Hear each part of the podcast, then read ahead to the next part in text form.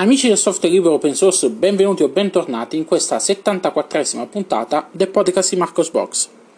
Apriamo questa puntata parlando di una nuova iniziativa della Linux Foundation che ha creato la Open Source Security Foundation. Si tratta praticamente di una nuova fondazione che racchiude diversi big eh, dell'informatica, tra i quali troviamo GitHub, Google, Microsoft, Red Hat, eh, GitLab, eh, Intel lo scopo di questa fondazione è quello di creare una comunità più ampia possibile eh, che eh, supporti lo sviluppo di software open source e eh, migliori le pratiche riguardanti la sicurezza del software open source. Quindi eh, Volgerà quindi farà una serie di iniziative migliora, per migliorare le pratiche per creare eh, software open source sicuro. È davvero una bella iniziativa su Marcosbox trovate maggiori informazioni e il link al eh, sito della Open Source Security Foundation.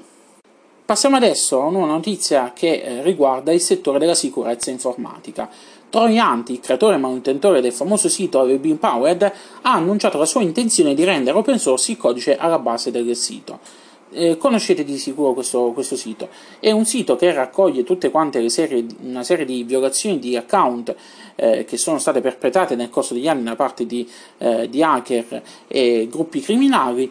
Questi dati, queste, queste informazioni relative alle eh, violazioni degli indirizzi di posta elettronica o di account vengono raggruppate su questo sito Inserendo il proprio indirizzo email su questo sito è possibile vedere se il proprio account o la propria email è stata coinvolta in una violazione e quindi prendere misure di, di conseguenza come per esempio quella di cambiare immediatamente la password e quant'altro. Bene, eh, il creatore appunto del, di questo sito ha deciso di eh, rendere disponibile, rendere sotto forma di progetto open source eh, il tutto. Eh, questo per migliorare il progetto, oltre che eh, rendere Avebeam eh, Powered più sostenibile possibile. Attualmente lui l'unico eh, manutentore eh, che porta avanti il progetto, quindi se dovesse succedere qualche cosa il sito andrebbe in vacca.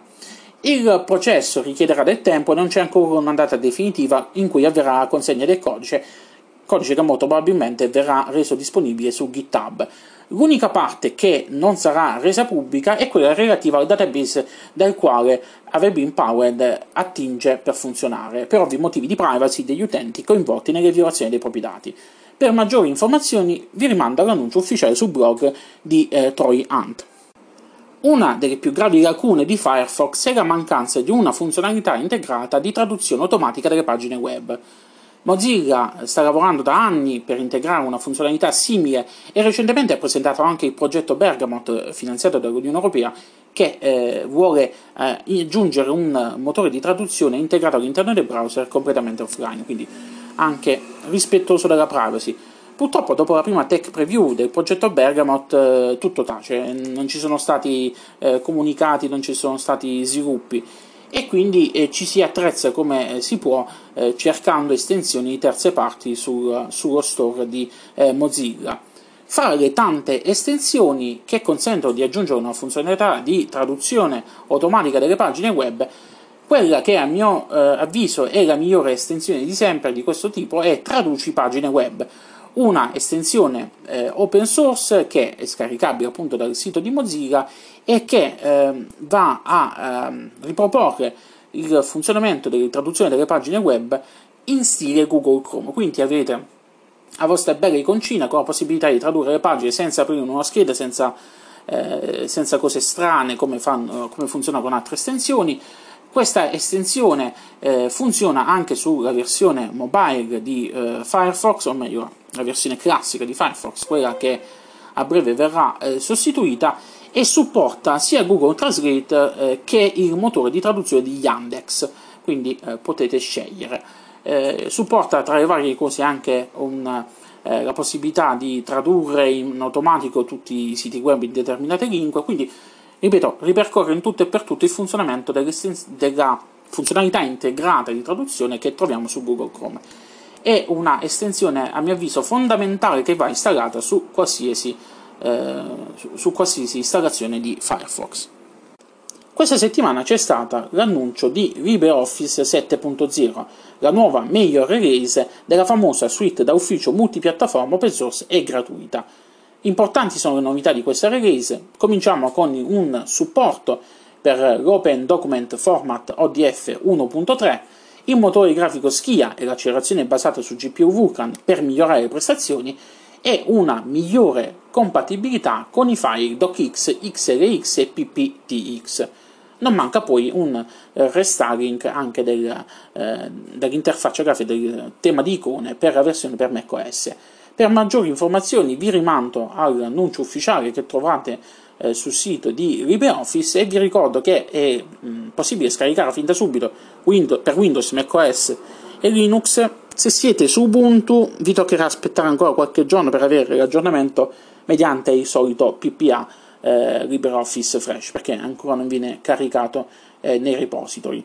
Beh, eh, parlando di Ubuntu, come non parlare del rilascio della prima point release per Ubuntu 20.04 LTS Focal Fossa e ovviamente per tutti quanti i suoi flavors ufficiali. Il team di Canonical ha infatti rilasciato Ubuntu 20.04.1 LTS, una nuova ISO aggiornata che porta con sé tutte quante le correzioni di bug, patch di sicurezza e aggiornamenti delle applicazioni sino ad ora rilasciate. La nuova ISO è l'ideale per tutte quante le nuove installazioni. Se avete una precedente installazione di Ubuntu 20.04, vi basterà mantenere aggiornato il sistema per ritrovarvi la prima point release. Cambierà soltanto il numerino nelle informazioni, nelle impostazioni di sistema. A partire dal rilascio della prima point release di Ubuntu viene avviato il processo di avanzamento da versioni precedenti, da LTS precedenti. Quindi gli utenti che hanno installato Ubuntu 18.04 LTS Bionic Beaver riceveranno adesso una notifica di avanzamento di versione a Ubuntu 20.04.1 LTS. Le ISO le potete scaricare dal sito di Canonical. Anche KDE Neon si è aggiornata.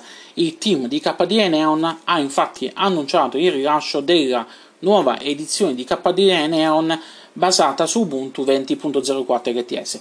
Il team di KDE infatti stava aspettando il rilascio della prima point release di Ubuntu per poter avviare il processo di migrazione eh, e di aggiornamento della propria distribuzione.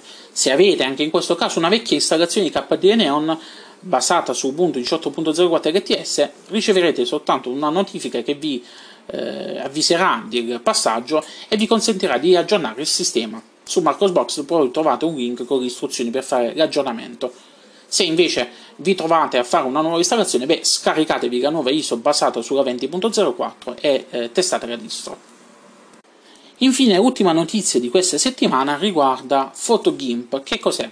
È una patch per GIMP 2.10.x in grado di rendere l'interfaccia utente di GIMP in linea con quella di Photoshop è stata creata dall'autore del blog brasiliano Dio Linux ed è compatibile con Linux, macOS e Windows. Oltre a modificare l'interfaccia grafica, PhotoGimp porta con sé eh, nuovi font, alcuni filtri Python e scorciatoie simili a quelli di Photoshop.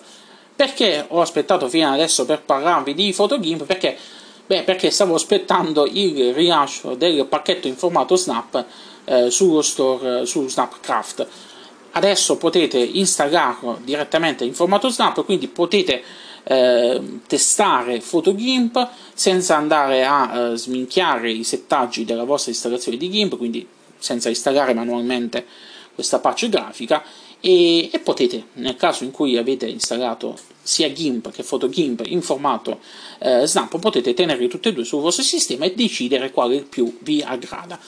E una cosa in più, non è chissà che grande stravolgimento, non è chissà che grande utilità, perché l'interfaccia di GIMP alla fine se uno è abituato già all'interfaccia di GIMP non, non sentirà la necessità di provare questa, questo, questo, layout che troviamo sul PhotoGIMP e però è una cosa in più che può far piacere a molti di voi all'ascolto. Eh, provatela, fatemi sapere se vi piace o se trovate soltanto un esercizio di stile così fine a se stesso. Bene con questa ultima notizia si chiude qui questa 74esima puntata del podcast di Marcos Box.